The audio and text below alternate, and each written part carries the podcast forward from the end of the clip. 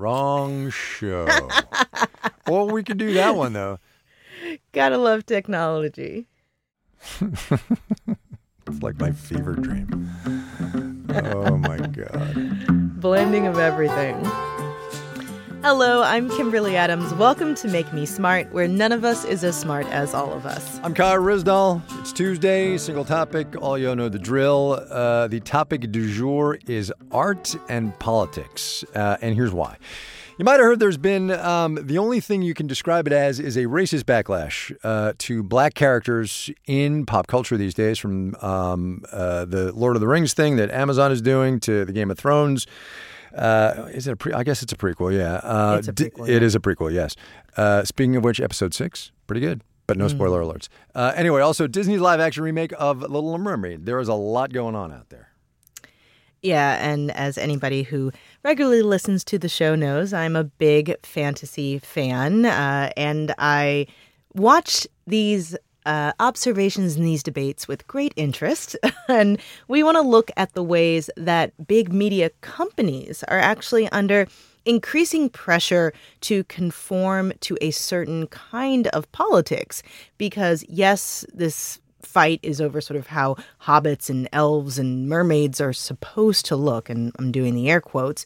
Um, but it's also a story about representation and labor and where our country is right now. Adam Serwer is the guest uh, on this Tuesday. He's a staff writer at The Atlantic, also the author of the book The Cruelty is the Point Why Trump's America Endures. And his latest piece in the magazine is called Fear of the Black Hobbit. Adam, welcome to the podcast. Thank you for having me. Uh, explain the title, would you, for those who are, are not up to speed on, on the internetization of, of this topic?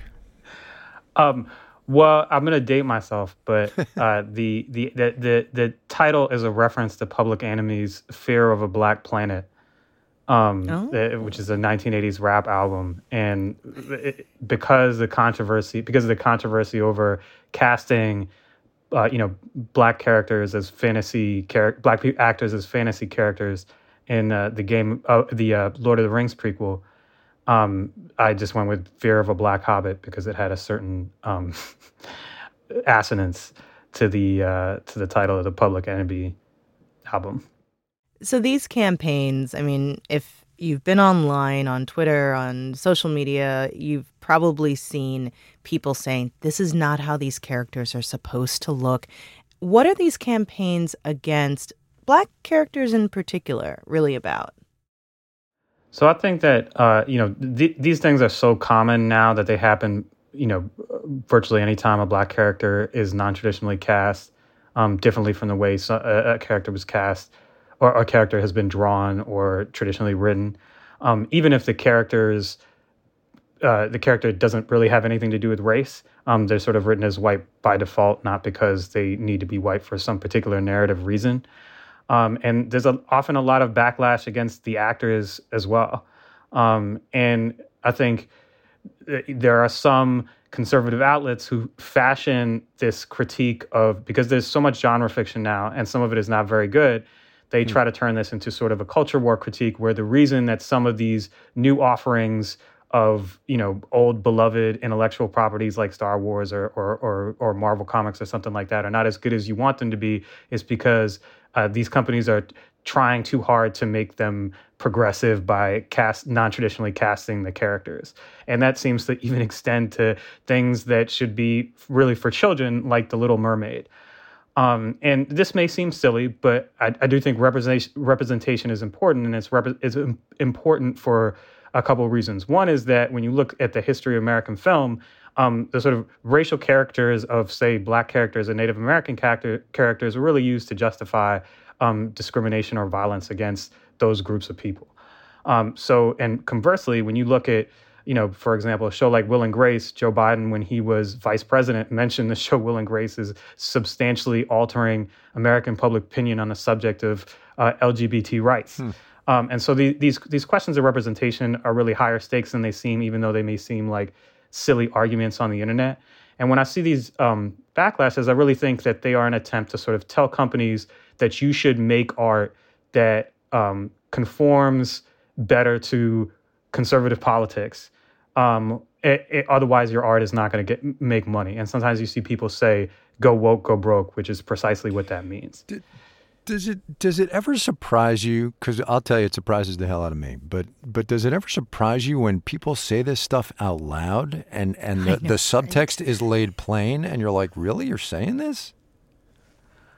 I, I wish I could say the answer is yes, but I'm so used to it now Yeah, that yeah. it, it does not surprise me.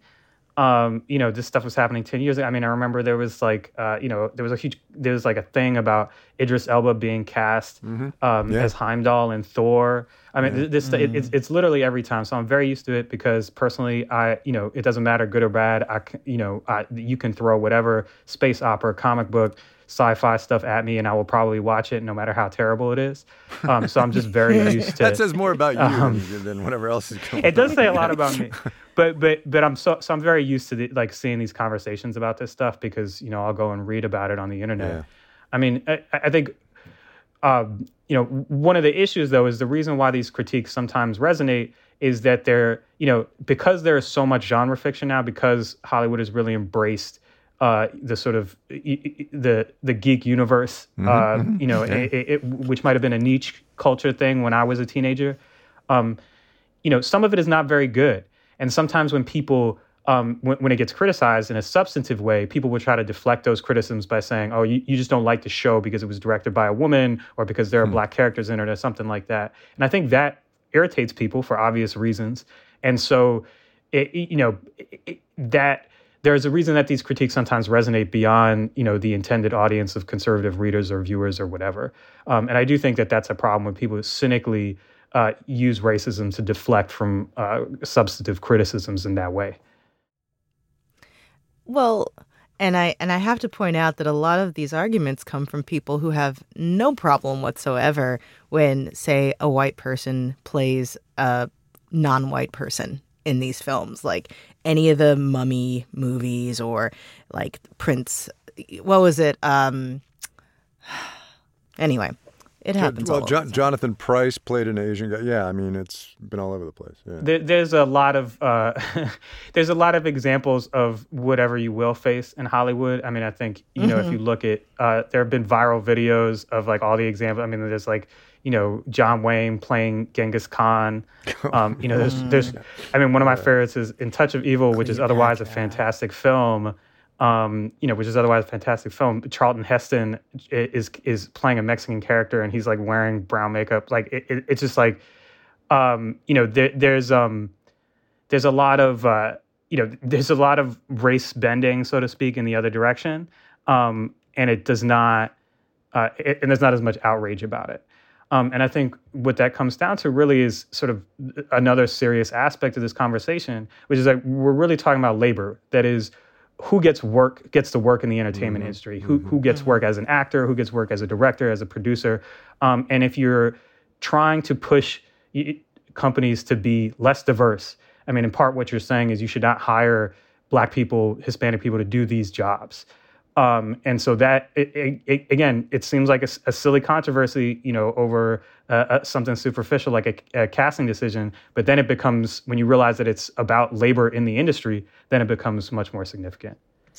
Can, can we talk then, as long as we're talking about labor and sort of the marketplace angle on things, can we talk about um, uh, the the corporate imperative here, right? These are all for-profit companies whose job is to make money. And then on on the one hand, and I'm just putting myself in the in the mind of the CFO at like Disney, right? On the one hand, he's got to maximize his profits, and so he worries about alienating uh, some white conservative part of his audience, which is probably a, a chunk of the Disney audience, if he puts a person of color in a non traditionally person of color role, even if that's the way it is, right? And and on the other side, there's man, you got to appeal to everybody, right? You want the broadest possible audience. So there's a little bit of Yeah. right. Yeah, I mean, look, I, I will say this. I think that um, sometimes these backlashes online seem a lot bigger than they actually are. I think that most n- people, I think even most conservatives, do not really care that much. I think that there are people who are trying to gain clout online who uh, seize on these controversies, and online you can make a, a, a, a, a teardrop look like a tsunami. Nicely said. That is a really good line, actually. That is a really good line. Thank you.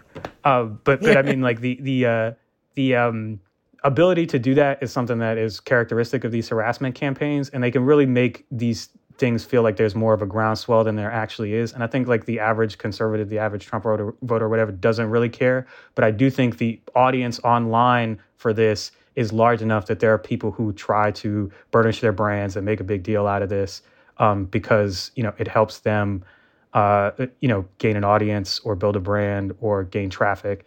Um, but I, I do think that the, backlash seems much louder than it actually is. I think most people just want to watch a good show um, and don't care too much about um, you know whether or not uh, it's non-traditionally cast. I will say that part of the issue here is that you know when the show does not um, it, the show is not particularly good or the movie is not particularly good, and people start blaming uh, the fact that you know black or minority actors were cast in it, then that is you know that is a reactionary frame um, that I think is uh, I think is obviously racist. Um, but that doesn't happen all the time. But you know, I, I do think there's a distinction between the two things. And you know, sort sort of staying on the labor thread, even if it is a relatively small group of people online, you know, kind of spewing this vitriol, it really affects the actors, right?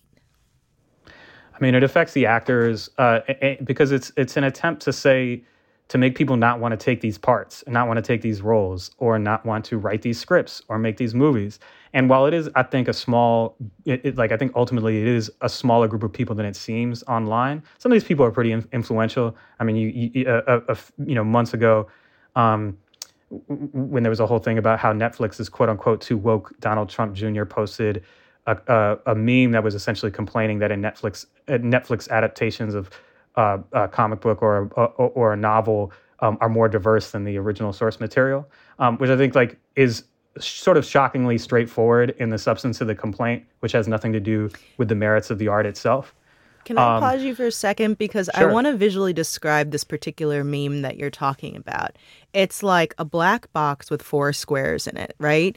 And in three of the squares, it has like the outline of, you know, the man, right? Like the kind you see on restrooms. and they man. are white. And there's like three outline of like four, three or four outlines of like white male characters. And then it says like the book, all white. The um the video game, all white. The um what's the other one? Oh, right, the movie, it's all book, white, movie, and then yeah. it says the net the Netflix adaptation, and there's like caricature of various people of color. That's like what how explicit this is. Well, actually, the complaint, it, it, and I want to explain how how like how ridiculous this meme is. Actually, two of the characters in the Netflix adaptation are white. It's just that one of them is gay and one of them is disabled. Um, and and that's you know it, it is it is essentially a complaint about uh, popular entertainment being integrated. Uh, and I just, you know, I don't think that's really a substantive complaint about the merits of a piece of work. It is fundamentally, I don't want to see people who are not like me on the screen. And again, I think, you know, most people are not that pressed about it, but there is a vocal minority of people who can make themselves seem much bigger online um, and who have, you know, a certain amount of status to push, push these conversations into the mainstream um, who, you know, are the reason that we're talking about this right now. So, as you um, uh, talk about this piece, and as you, you know, sort of think about it as it's being played out on the internet, right? What do you want readers to take away from it? Well, I think I want readers to take away from it the fact that these controversies may seem silly, but they're ultimately about two things that are pretty important. One, representation, which you know shapes public imagination for good or for ill, um, and we can see the effect of that in, in, America's past in terms of the way that uh, minorities and women were portrayed um, in caricatured ways. And the second thing is that this is really about who gets to work, who gets to work in the enter- entertainment industry, whether it's as an actor, a writer, a director, or on a crew, whatever. Um, and so that you know, while this may seem very silly and people, you know, in some cases it is expressed in a very silly way and people should make fun of it, it is ultimately about something that's actually quite serious. Yeah, look, I, I sorry, one more thing. I, I mm-hmm. totally agree that it's completely serious. It's it's actually really really real, but but w- w- peg your odds. It's somehow both ridiculous and serious yeah, yeah, at the that, same yeah, time, that, which that, I feel like is a theme right. of of of, of American life in the, for the past uh, decade or so. But yeah, A- absolutely. But look, what, what, what are what are your? I mean, it's going to be decades, generation before this isn't a thing anymore. What I mean, what are your hopes for change? I guess is my is my point. I think you know uh, this is sort of both upstream and downstream of politics. Yeah. Um, and I think, you know, when our politics around race changes, I, I think that uh, the the art itself will reflect that.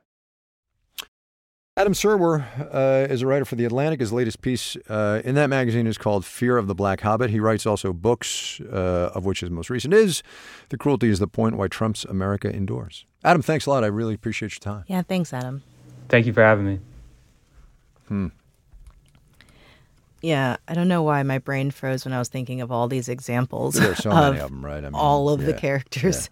I mean, Ghost in the Shell broke my heart. I mean, you know, not that the movie was bad, but it was just like even when you have opportunities for representation, even relatively recently in Hollywood, they'll literally go all their way out of the way to Yep. not.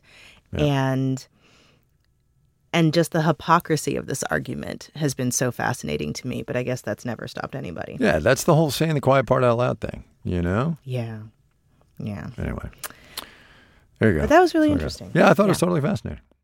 Yeah. Uh, let us know what you think. Our number is 508 827 6278, also known as 508 UB Smart. You can also send us a voicemail at, ooh, voice memo. Got that wrong. I knew you would love that, Kai. Send us a voice memo at makemesmart at marketplace.org, and we will be right back.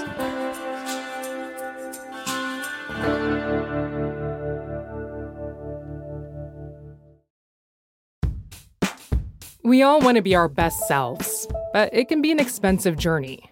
From experimenting with alternative medicine I was working with a natural holistic nutritionist and never really thought about the cost. to splurging on fast fashion. I was spending like all my tips. I was definitely spending like $200 a week. I'm Reema Khrais, host of Marketplace's This Is Uncomfortable. This season, we explore the cost of self care and the real motivations behind our spending choices. Listen to This Is Uncomfortable wherever you get your podcasts.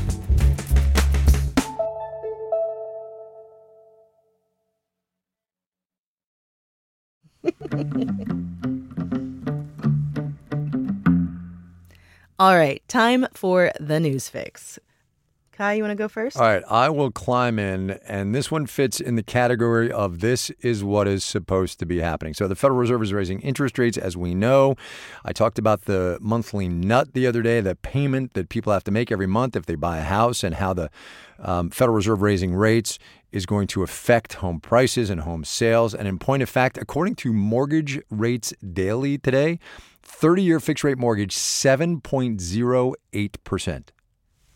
Think about that. It's basically doubled in a year. Anyway, I say that because something else came out today. It's a report uh, from the S&P 500 CoreLogic Case-Shiller Home Price Index. It is the the gold standard of home price indexes. U.S. home prices cooled in July. Reading the first sentence off CNBC. U.S. home prices cooled in July at the fastest rate in the history of the Case-Shiller Index, which goes back like 20, 25 years. Here's the thing. They are still going up, right? Home prices nationally rose 15.8% uh, in July over a year ago, but it was 18% in June. So home prices are slowing. This is what is supposed to be happening, and everybody just needs to be aware of that. And if you're a home buyer, it's good for you. If you're a home seller, maybe not. It depends. You know, mortgage rates are really high now, and you probably got a low rate. And anyway, real estate, pay attention. Is it really better for buyers at this point? Because it feels like, yes, prices are going down, but are they going down enough to offset the higher interest rate at, No, th- they're actually not. The other, but the thing that is happening is that home construction is up. More new homes are being built, right? Because there's pent up demand for homes now after people can get out of their, you know, apartments or whatever. So that's the thing that's going to really relieve prices. I don't believe that's actually hit yet, though. So I had this random thought last night um, because I sometimes lie awake being paranoid about the world. Um, do you remember um, several months ago, before like things really started going crazy, how the they were saying that the I think it was even last year how adjustable rate mortgages Oh were yeah, coming we're back. Yeah, yeah, yeah, yeah. And it just like I had this moment like, oh God, what about all those people who got adjustable rate mortgages? Mhm. Yes, They got in probably at like two percent or something. yes. And now when that you know, when that adjust the adjustment happens, Yeah. adjustment. Woof, that was wrong. Adjustment happens, that's gonna hurt. Our arms that's really gonna hurt. Yep. Yeah. But I mean, everybody has been in this low interest rate environment for so long. People really thought that it was the way to go. Yep. Anyway, I'd be very interested to hear from anybody who got an adjustable rate mortgage recently and how you're feeling about that. Um, right. Yes. So- All right, you go. I I have two stories. Um, the first one is just pure validation. So You go. many, many women spoke to each other about this, and now there's scientific research to back it up. There's new research out that says after you get the COVID shot, it affects your menstrual cycle. Every woman I know was talking to other women about how the vaccine messed up their periods. And we all suspected it, but we didn't have proof. And now there is research that that really happened. Basically, saying that they did a study of nearly 20,000 people around the world, and it shows that getting vaccinated against COVID could change the timing of your menstrual cycle. And it's usually a short term change, but you know, if you are someone who perhaps does not want to be pregnant at a given point in time, a short term change in your menstrual cycle can do some things to you. Mm-hmm. Just saying, mm-hmm. very important. So I was glad to see the research validate the experience of many of the women that I know. Kai, thoughts Noted. on this? No, no. I, I, I. Um, look, it's real. I mean, you know, anecdotal evidence piles up, and it becomes a real thing, for sure. Yeah. Okay, so my other one is way more businessy, but also back to the war uh, in Ukraine. We've been talking so much about how the gas pipelines are so important and crucial in the relationship between Europe and Russia and global energy prices. So today, Europe is several European countries are investigating major leaks in two pipelines coming out of Russia that uh, I'm reading from Reuters here spewed gas into the Baltic Sea. Sweden has launched a preliminary probe. I believe Germany said they thought it could be sabotage. And there is a lot of chatter right now around if it is sabotage, who might be responsible for it? Because there are a lot of actors who might have different incentives here, or because the likelihood of two of these leaks while other stuff is being repaired, you know, all of these things slowing down the flow of natural gas to Europe when they're already in a bind given these sanctions, it is highly unusual. And, you know, it's sort of a ramping up of the stakes. Yeah, it was Uh, sabotage. I'm just gonna. I'm just gonna say that it was sabotage. Yeah, it's the the likelihood of not sabotage uh, is is rare. Uh, and Ukraine, of course, says it's a Russian attack to destabilize Europe, but you know how to prove it. Um, oh, and I'm reading in the Reuters piece: seismologists in Denmark and Sweden registered powerful blasts in the vicinity of the leaks on Monday. And, Shocking. Yeah. Shocking. Shocking. Shocking. Okay. Those were the news fixes. That's right. Man, yeah, mailbag. Mailbag. Let's, Let's do go. it. Hi, Kai and Kimberly. This is Godfrey from San Francisco. Jesse from Charleston, South Carolina. And I have a follow up question. It has me thinking and feeling a lot of things. Eric, Santa Fe, go. Hey guys, two questions for Kai this time. Yeah. First off, what was it like being there at Dodger Stadium when Pujols hit both 699 and Homer Never hmm. 700? I hope it was as crazy as it looked on TV. Number two, how can you pronounce it GIF? Or, excuse me, GIF. There you go. Because it's mm. graphical interface Yeah, I don't care. format. I don't care. It's not graphical interface format. And you don't call it a JPEG, you call it a JPEG. Come on, man. It's No. simple. No. No. Love the So- show. Yeah, Have a great day. lo- love you too, man. But but no, you're wrong. Take the first part uh, first. So uh, my family had tickets uh, to the Dodger game this past Friday night. Pujols came up the bat, uh, struck out once, came up again, home run 699, came up the next time, home run 700. It was amazeballs. It was crazy. It was crazy. The Dodger fans were were just so behind him, and I think you can make a case that that affected the Dodgers because they lost 11 nothing. Um, so yeah, so we, le- we yeah we left after the sixth, five and a half innings. We were like, Oh, yeah, gotta man. go. We already got Pujols. Uh, so that was that. Um, I'm the, I, I will die on the GIF hill. Full stop. You will never convince me to say it otherwise. Nobody will. And I mean, I agree with you, but I still say GIF because yes, Cave, accurately, you cave. I didn't cave. I I never changed. I've always said GIF. Oh. And then you pointed me to the video, as you have pointed people to it many, many times, of the guy who came up with the standard, who says it is GIF. And didn't you interview him? No, no, no. I didn't. I didn't. I just I, Okay. I found that clip. You found the video. I went looking for He says- validation. Validation matters so much, doesn't it? yes. Um, you know, I think because I like, I just like the GIF sound. It feels more definitive. fair enough. Totally fair. All right, before we go, we're going to leave you with this week's answer to the Make Me Smart question, which is what is something you thought you knew but later found out you were wrong about? Today's answer comes from activist journalist Cory Doctorow, who I spoke to recently about the book that he co authored, which is called Choke Point Capitalism How Big Tech and Big Content Captured Creative Labor Markets and How We'll Win Them Back. Here's his answer. when I was a baby writer, experienced writers, they, they all had the same bit of advice. They said, write every day. And when they said that, I figured that it was like aspirational. And eventually I figured out that if I wrote every day, it would become a habit, and habits are things that you get for free. And when I realized that, I was able to write every day, despite the fact that on many days, I felt like I was writing really badly. Hmm. And I could just feel the the terror and anxiety of writing stuff that felt really bad and do it anyway because I could hmm. tell myself this is maybe bad, but maybe not. And the only way to know is to write it and then go back and look at it later. And that's how writing became a habit. No, I, I I really like that. I really like that because I'm I am as creature uh, I am uh, as big a creature of habit and and hidebound routine as you could possibly come up with, and I've decided in the last like year that I need to change some stuff, uh, and you just got to keep doing it. You got to keep doing it, no matter what it is. Keep doing that change you want to be. That's all I'm saying.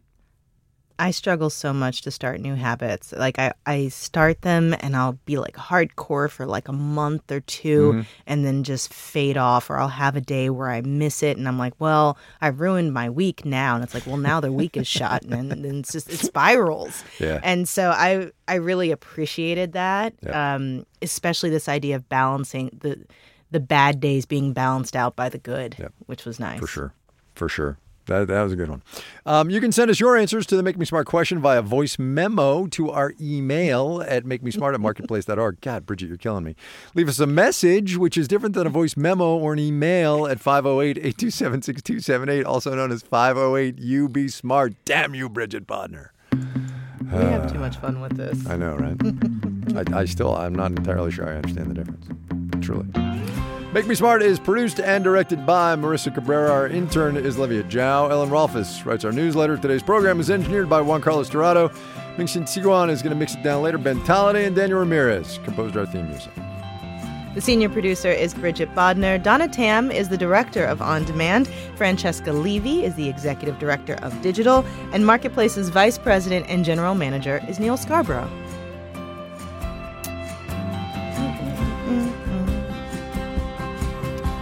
I have to go watch Andor now. I'm Oh, caught up. there you go. I haven't watched the latest Game of Thrones either. Oh, it's a good one. Going You should, you should, you should do that. You should definitely do that. We all want to be our best selves, but it can be an expensive journey. From experimenting with alternative medicine I was working with a natural holistic nutritionist and never really thought about the cost. to splurging on fast fashion. I was spending like all my tips. I was definitely spending like $200 a week. I'm Reema Khrais, host of Marketplace's This Is Uncomfortable. This season, we explore the cost of self care and the real motivations behind our spending choices.